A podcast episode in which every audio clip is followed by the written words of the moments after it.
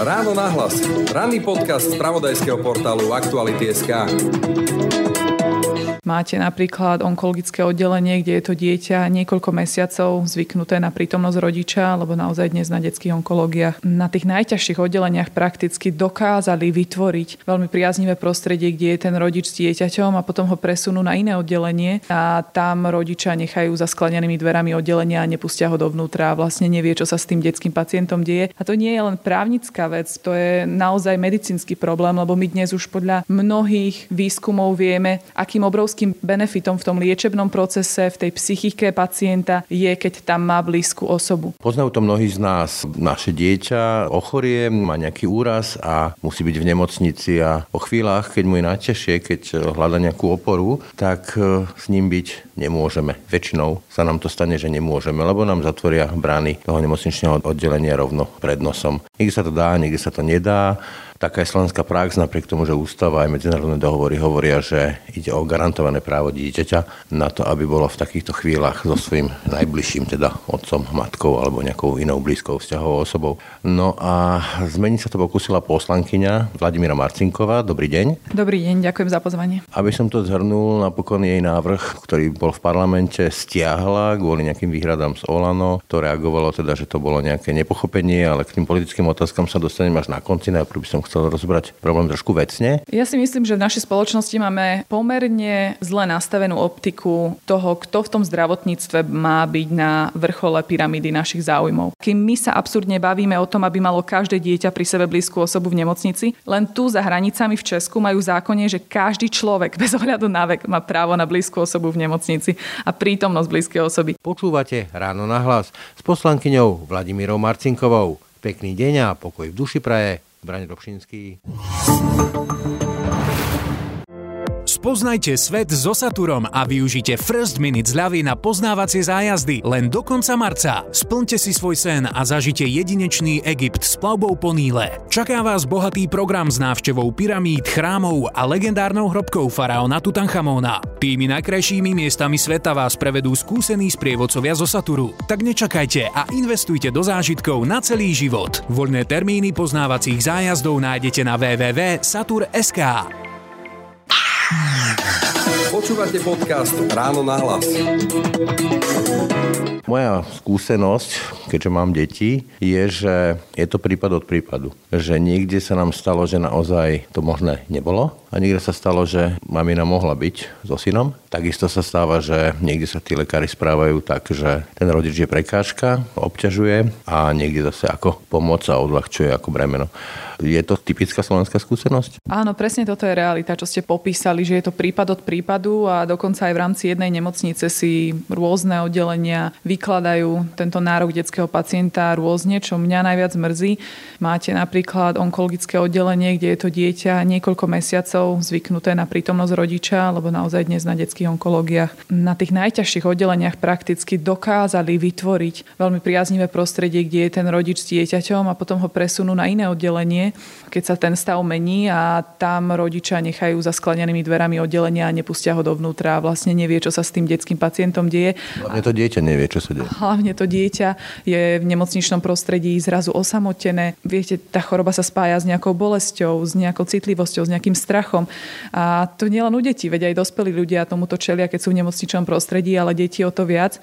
Takže pre mňa je nepochopiteľné, že nie sme schopní vniesť poriadok a že nie celý politický aparát má záujem na tom, aby sme jednotne pristupovali ku garancii detských práv, lebo toto bol môj záujem. Ja chcem oceniť oddelenia lekárov, sestry a vlastne tie inštitúcie, ktoré veľmi vzorne naplňajú toto právo detského pacienta, ale máme tu aj tú opačnú stranu, kde k porušovaniu tohto práva dochádza. A to nie je len právnická vec, to je naozaj medicínsky problém, lebo my dnes už podľa mnohých výskumov vieme, akým obrovským benefitom v tom liečebnom procese, v tej psychike pacienta je, keď tam má blízku osobu. Či už ide o manažment bolesti, lepšie zotavovanie po prebudení z narkózy, rýchlejšia rekonvalescencia dokázateľne kratší čas hospitalizácie. To všetko sú benefity, ktoré dnes už máme vedecky dokázané. Je k tomu x štúdií a my sa tvárime, že tento problém je len právny alebo problémom infraštruktúry. Nie. Keď raz chceme poskytovať tým detským pacientom najlepšiu možnú lekárskú starostlivosť a pozeráme sa na tento liečebný proces komplexne, tak to nemôžeme robiť bez účasti rodiča na celom tom procese. Ste spomínali tú onkológiu, tak áno, napríklad Alexandra Kolenová to má vyslovene tak zmanéžované, že tie rodičia sú vlastne akoby súčasťou toho liečebného procesu. Ono to je známe, že vlastne naozaj, že v tých najťažších chvíľach to dieťa potrebuje tú vzťahovú osobu, matku, otca alebo nejakú inú osobu, ktorej dôveruje. Aké vysvetlenie, keď ste teda obehali určite nejaké tie nemocnice, Aké vysvetlenia na to máte, že vlastne nechcú tí lekári, nechcú sestričky? Kto to vlastne nechce a prečo to nechce? Aj to je vždy individuálne a väčšinou tá výhovorka je, že na to nemáme kapacitné možnosti. Ale viete, ja som už aj počas práce pre Andreja Kisku, ktorý sa dlhodobo venoval vlastne onkologickým pacientom, videla rôznu realitu, treba na onkologických oddeleniach, ktoré ja považujem za najťažšie manažovateľné vzhľadom na to, že tá imunita dieťaťa je tam veľmi nízka, že ten rodič musí byť v dobrej zdravotnej kondícii a dokázali to tie onkologické oddelenia. Dokázali sa prispôsobiť tomu, aby tam ten rodič počas toho liečebného procesu bol. Keď sa chce, tak sa hľadajú spôsoby, keď sa nechce, hľadajú sa dôvody. Presne tak. A potom prídete na oddelenie, kde tie zdravotné stavy, akože nechcem to bagatelizovať, ale nie sú tak fatálne, nie sú tak dlhodobé ako napríklad pri tej onkologickej liečbe. Prídete sa pozrieť na tú izbu, kde vlastne leží to dieťa samo, sú tam tri postele, dve deti a pýtate sa, prečo tam nemôže sedieť na stoličke rodič a držať to dieťa za ruku. Prvé, čo vám povedia, je, že nemáme pre rodiča lôžko. Lenže to lôžko nemajú ani v Česku, to lôžko nemajú pre každého rodiča ani v Poľsku, ani v Nemecku.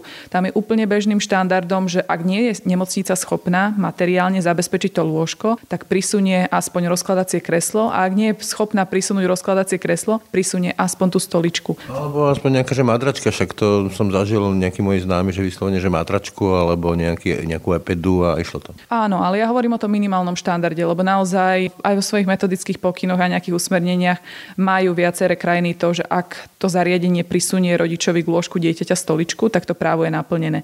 A mňa mrzí, že sa nemôžeme baviť o naozaj precíznom naplňaní tohto práva v zmysle, že ten rodič má lôžko, že má strávu, že je to naozaj pobytová súčinnosť na tom liečebnom procese, ale pre mňa je úspechom už to, aby nedochádzalo k tej separácii, aby nedochádzalo k tým trámam, k tomu odlúčeniu dieťaťa.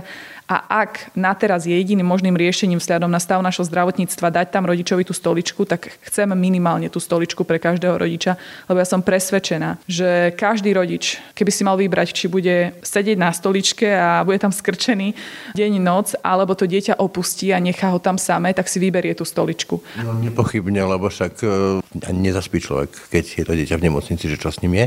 A môže to potom viesť aj k tej praxi, ktorá je na 21. storočí už trošku brutálna. Privezovanie detí, aby v tých chvíľach, keď sa povedzme, že bránia, neviem, kanila a tak ďalej, a možno ten rodičovský dotyk by to odbúral, tak potom sa to rieši privezovaním? Narazila som aj na takéto ojedinele príklady na Slovensku, čo ma veľmi prekvapilo a oni súviseli najmä s tým, že máme poddimenzovaný zdravotnícky personál, to znamená, že veľa detí na oddelení a málo sestier, ktoré sa boja, že si to dieťa ublíži a keď tam nemá rodiča, tak samozrejme, že to hrozí, že malé dieťa vypadne z postielky alebo niečo a takto. Si kanilu. Áno, vytrhne si kanilu. A takto kvôli bezpečnosti dieťaťa riešia pre mňa nepochopiteľne a neľudský spôsobom, že ho zafixujú o posteľ, teda priviažu mu ruky.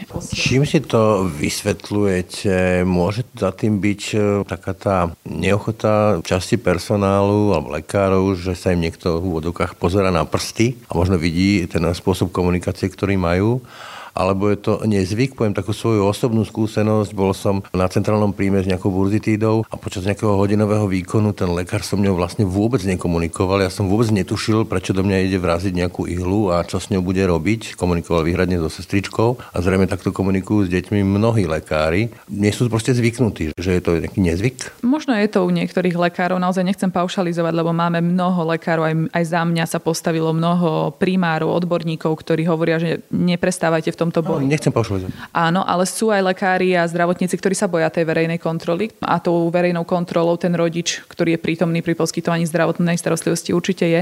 Ale keď ste hovorili o tom prívezovaní tých detí, ja som oslovila niektorých pracovníkov takýchto oddelení, že prečo k tomu dochádza.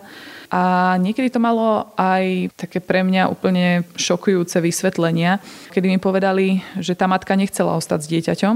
To dieťa tam preto ostalo samé a oni boli nutení ho zafixovať. A keď som naozaj e, pátraním došla k tej matke, ktorá sa dokonca obrátila na úrad pre dohľad nad zdravotnou starostlivosťou a stiažovala sa, že to dieťa privezovali. A pýtala som sa aj, že prečo neostala pri tom svojom dieťati, keď vlastne potom nastala tá fixácia. Ona hovorí, že ja, mám, ja som matka samoživiteľka. Mám ďalšie dve deti doma, malé, ktoré som jedno z toho dojčila. Poprosila som ich, či by bolo možné, keby tam zostala moja mama pri tom chorom dieťati. Lebo ja som nemohla. A oni mi povedali, že to nedovoluje zákon. V podstate mali pravdu, lebo dnes takúto situáciu zákon neupravuje. Aj to som chcela docieliť svojou novelou, aby sme garantovali tomu dieťaťu prítomnosť zákonného zástupcu, alebo, to je dôležité, alebo niekoho, koho ten zákonný zástupca poverí, alebo opatrovníka v prípade, že to dieťa vlastne je v nejakom procese a. Vlastne rozšírenie práva toho dieťaťa na konkrétnu situáciu nejakej blízkej vzťahovej osoby takto. Presne tak, lebo toto sa môže stať, že jednoducho rodič, aj keby veľmi chcel, tak tým, že má doma ďalšie dieťa a nemá oporu v partnerovi alebo niečo podobné, že nebude vedieť zostať pri tom detskom pacientovi, aj keby naozaj veľmi chcel, ako chcela táto mama. A viete, s tým dojčeným dieťaťom by ju na to oddelenie nepustili. V zahraničí sa to deje, že keď matka dojčí a má druhé dieťa chore, že pustia ju aj s tým malým bábetkom. U nás to nie je praxou, u nás to nie je nejak upravené. No a ja som tedy pochopila, že tento problém a absencia tohto právneho rámcu v našej úprave je ďaleko širšia ako len to, aby ten detský pacient mohol byť s blízkou osobou. Že my musíme upraviť aj situácie, ako sú napríklad adoptívni rodičia, kedy oni dlhodobo už sú s tým dieťaťom, už žijú ako rodina, ale na papieri ešte nie sú jeho zákonným zástupcom a ak dôjde k hospitalizácii takého dieťaťa, vlastne nemajú v rukách nič, čo by im umožnilo byť s tým dieťaťom na oddelení. Mierne vlastne tvrdosť toho zákona, ale takou ďalšou výhradou môže byť a veľmi legitimnou výhradou, však vieme, že aj tie nemocnice boli stavané na úplne iné podmienky a v úplne inej dobe, že na to nie sú prispôsobené a to sa objavilo potom aj v pléne, že myslím parlamentnom, finančne nejakým spôsobom to vykompenzovať nemocniciam, aby mohli sa nastaviť, nazvime to na 21. storočie. Toto ako mienite riešiť, respektíve považujete tú výhradu za legitimnú? Toto je samozrejme legitimný argument, že naše nemocnice nie sú v tom najlepšom stave a detské oddelenia to božnie, ale zároveň my nemôžeme práva detského pacienta prispôsobovať infraštruktúre, ktorú máme. Včera som počúvala diskusiu, kde presne tí istí poslanci, ktorí hovorili, že moja novela o tom, aby malo dieťa pri sebe v nemocnici na tej stoličke rodiča je nerealizovateľná, pritom všade v okolitých krajinách realizovateľná je a naozaj ani v Česku nie je ten stav ideálny a tie detské oddelenia vyzerajú mnohé veľmi podobne ako naše. A zároveň im nevadí dopísať do našich študijných osnov tretiu hodinu telesnej, za ktorú napríklad strana Oľano bojuje a pritom 40% škôl dnes nemá na to dostatočnú infraštruktúru, nemajú telocvične. Tam... Napríklad jedna z tých výhrad bolo, čo som počúval, povedzme aj to, že zoberie to časť posteli, že bude o to menej postelí pre naše chore deti. Viete, to sú znova pseudodôvody. Keď nechcem vyhovieť takejto právnej úprave, tak hľadám dôvody. My sme zažili pandémiu, kedy sme videli, ako sa dokázali rozširovať oddelenia, ako sa dokázalo hýbať s posteľami, ako sa dokázali reorganizovať nemocnice, aby zabezpečili zdravotnú starostlivosť každému jednému pacientovi, tak nech mi nikto nehovorí, že nechajú detského pacienta pred dverami nemocnice a povedia mu, že pre neho nemajú lôžko. Ako máte ale teda reálnu podporu, čo sa týka zdravotníkov? A ako ste obehli, povedzme, že tie slovenské nemocnice v rámci celého Slovenska aj na regióny, myslím, tam to vidíte ako s tou podporou takéhoto riešenia? Ja som mala veľmi pozitívnu skúsenosť v komunikácii s pediatrami, s lekármi, s odborníkmi v podpore tejto mojej zmeny veľmi ma prekvapilo, že vlastne všetci lekári, ktorí sedia v parlamente, boli takou najhlučnejšou menšinou, ktorá sa voči tomu ozývala, z praxe.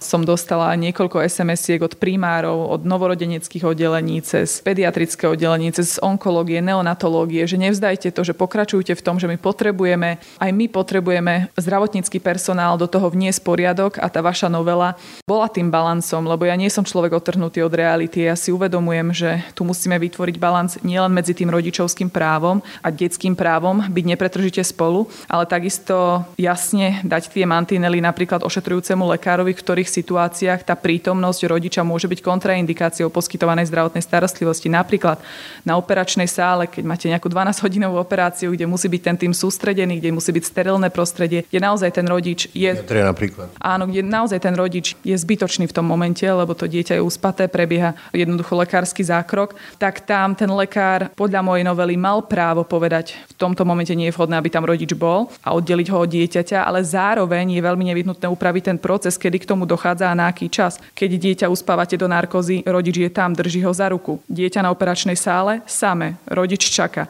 Ale nevyženiete ho z e, nemocnice, nevyženiete ho z oddelenia. Môže tam byť a čakať, ako dopadne ten zákrok. A potom, keď skončí ten zákrok, znova dieťa sa preberá z narkozy a tam vedecky vieme, že je veľmi prospešné, keď ten rodič, blízka osoba už je pri tom dieťati, lebo má to pozitívny vplyv na to preberanie sa z narkozy a potom následnú rekonvalescenciu. Čiže všetky tieto veci, napríklad v Českej republike, majú detálne v 15-stranovom podzákonnom predpise rozpísané, či ide o psychiatrické liečebne, či ide o resuscitácie, či ide o dísky, ára. Aplikačná prax, aby sa to nejako nebylo. Áno, rôzne situácie, ktoré vyťahovali v pléne a hovorili, že kvôli ním je tento zákon nerealizovateľný. Už tieto situácie nastávajú všade vo svete a všade tento právny rámec máme. A kým my sa absurdne bavíme o tom, aby malo každé dieťa pri sebe blízku osobu v nemocnici, len tu za hranicami v Česku majú zákonne, že každý človek bez ohľadu na vek má právo na blízku osobu v nemocnici a prítomnosť blízkej osoby. Čiže my sa naozaj bavíme o nejakom štandarde pre detského pacienta, kde je táto situácia najvypuklejšia, lebo sú to samozrejme najzraniteľnejšie osoby v našej, v našej spoločnosti. Ale my sa nebavíme o senioroch, my sa nebavíme o dospelých ľuďoch. Pán predseda parlamentu je verejne známe, keď bol hospitalizovaný v nemocnici, že tam mal blízke osoby, ktoré mu pomáhali sa z toho zotaviť, veď to bolo... Možno, že je dieťa, ale bez žartov. Podľa vás je to o snahe zachovať ten e, aktuálny stav a nejaká taká snaha brániť sa nejakým zmenám, lebo hovorím, je to podľa mňa do veľkej miery aj, a teraz nechcem hovoriť o všetkých lekároch zase, ale napríklad oni nie sú zvyknutí komunikovať s pacientami, berú ich proste ako kusy mnohí. Čiže je to taký súboj o to, zachovať status quo? Ja si myslím, že v našej spoločnosti máme pomerne zle nastavenú optiku toho, kto v tom zdravotníctve má byť na vrchole pyramídy našich záujmov.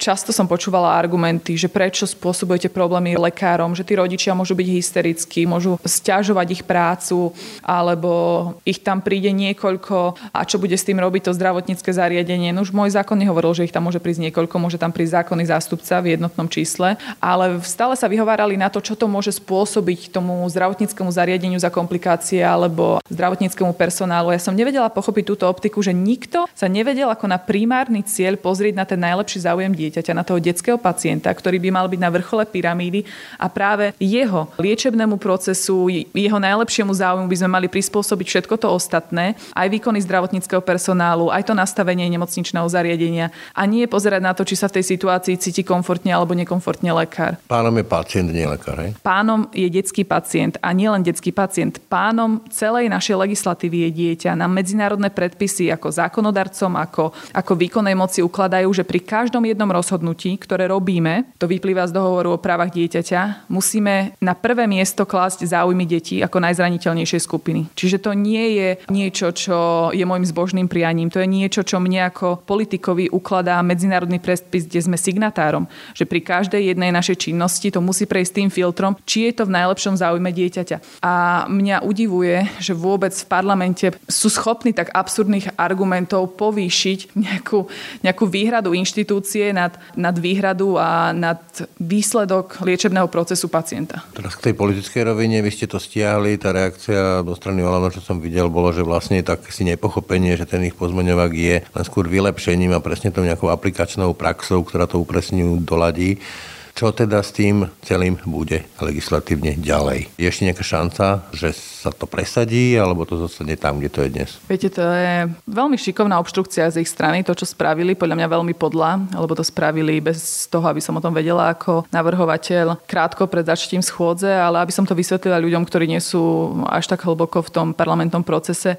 Oni nahradili môj text svojim pozmenujúcim návrhom a nahradili ho asi v tom štýle, ako teraz pán Matovič chce dať 500 eur každému každému, kto sa zúčastní volieb a ako by mu to niekto nahradil v parlamente tým, že všetci, ktorí sa zúčastníme volieb, musíme dať 500 eur jemu, hej. tak presne takýto obrad nastal aj v tej mojej novele, lebo kým ja som sa snažila nájsť balans práve medzi tým najlepším záujmom dieťaťa v prípade, keď je hospitalizované, že tam má svojho rodiča a zároveň najlepším záujmom dieťaťa, keď je na tej operačnej sále, kedy ten ošetrujúci lekár má mať právo povedať, že teraz to nie je vhodné.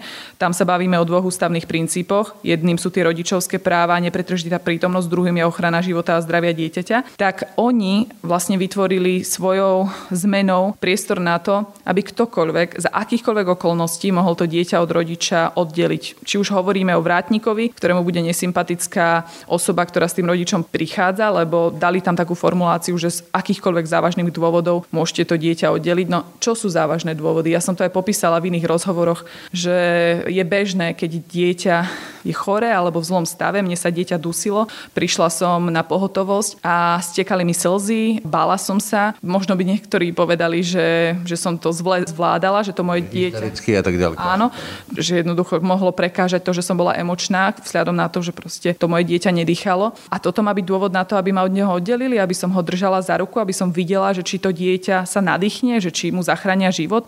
Akože v momente, keď to dieťa bojuje o život, vy chcete len tak z akýchkoľvek dôvodov zabraniť tomu, aby ten rodič videl, čo sa s tým dieťaťom deje. Veď to je, to je pre mňa tá najabsurdnejšia a najnepochopiteľnejšia situácia. A práve oni túto možnosť dali komukoľvek, kto sa v nemocnici zjaví z akýchkoľvek dôvodov, čo je úplným nepochopením a vygumovaním mojej snahy, lebo ja som práve chcela vniesť balans medzi tým poskytovaním zdravotnej starostlivosti, ktorá má byť na prospech pacienta a naozaj zachovaním tých práv detského pacienta mať pri sebe blízku osobu a naozaj vytvoriť medzi tým ten balans, o ktorom som hovorila aj na základe dvoch ústavných princípov. No a často som dostávala v plene výhradu, že to nie je kvalitne právnicky napísané.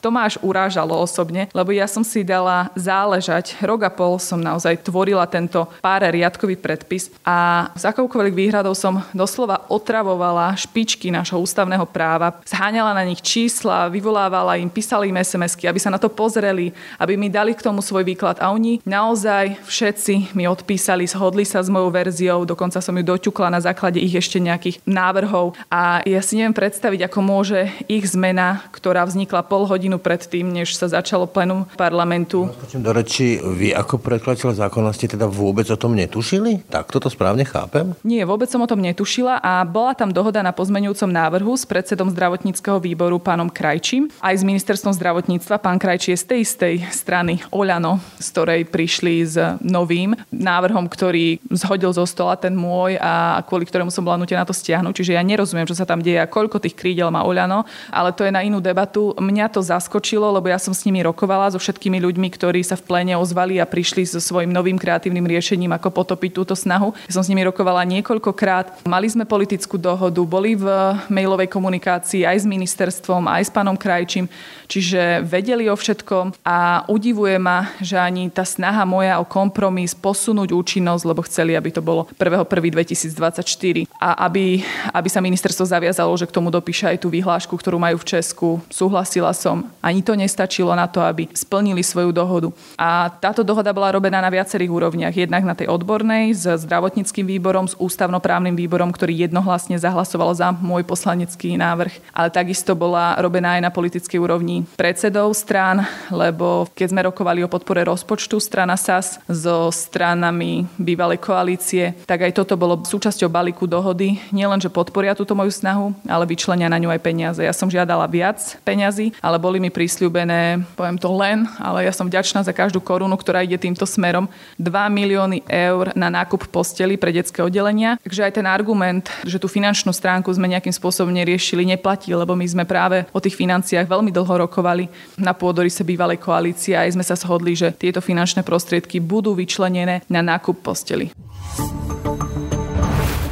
Hnutie Oľano obvinenia, že im nejde o práva detí, ostro odmieta. Dôvody, prečo túto legislatívnu iniciatívu nepodporili, vysvetlil poslanec Oľano Marek Ševčík. Myslím si, že zdravotníci, lekári, sestry majú eminentný záujem na tom, ak to umožňujú podmienky zariadenia, dohodnúť sa s rodičmi a umožniť im to sprevádzanie. Zopakujem, Oľano podporuje práva detí a chce ich posilňovať. Ale robme to tak, aby sme nenavyrábali ďalšie a ďalšie problémy zdravotníckým zariadeniam. Predstavte si, že by som bol, alebo ja si predstavujem, že by som riadil nejaké také zariadenie, tak ja poviem tým lekárom, personálu, zabezpečte to tak, aby ten zákon sme neporušili a tým pádom oni spravia všetko preto, aby možno aj znížili počet lôžok, len aby dodržali zákon, aby nemali súdne spory.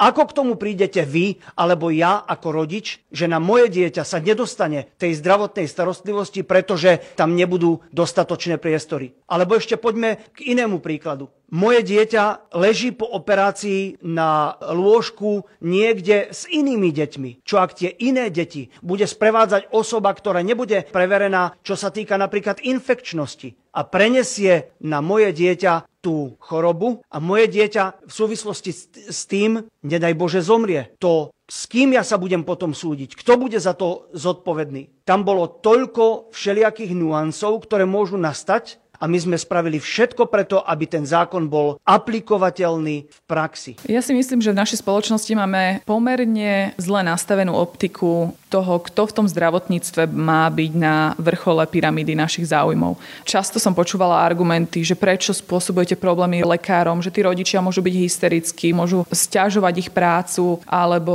ich tam príde niekoľko a čo bude s tým robiť to zdravotnícke zariadenie. No už môj zákon nehovoril, že ich tam môže prísť niekoľko, môže tam prísť zákonný zástupca v jednotnom čísle, ale stále sa vyhovárali na to, čo to môže spôsobiť tomu zdravotníckému zariadeniu za komplikácie alebo zdravotníckému personálu. Ja som nevedela pochopiť tú túto optiku, že nikto sa nevedel ako na primárny cieľ pozrieť na ten najlepší záujem dieťaťa, na toho detského pacienta, ktorý by mal byť na vrchole pyramídy a práve jeho liečebnému procesu, jeho najlepšiemu záujmu by sme mali prispôsobiť všetko to ostatné, aj výkony zdravotníckého personálu, aj to nastavenie nemocničného zariadenia a nie pozerať na to, či sa v tej situácii cíti komfortne alebo nekomfortne lekár. Úplne na záver, krátko, znamená to teda vlastne potopenie toho celého procesu, stopku pre vás, alebo dá sa to ešte riešiť? No absolútne potopili celý ten proces, lebo ja teraz 6 mesiacov vlastne nie som schopná predložiť tento návrh a vieme, že predčasné voľby sú v septembri, čiže to už ani nestíham.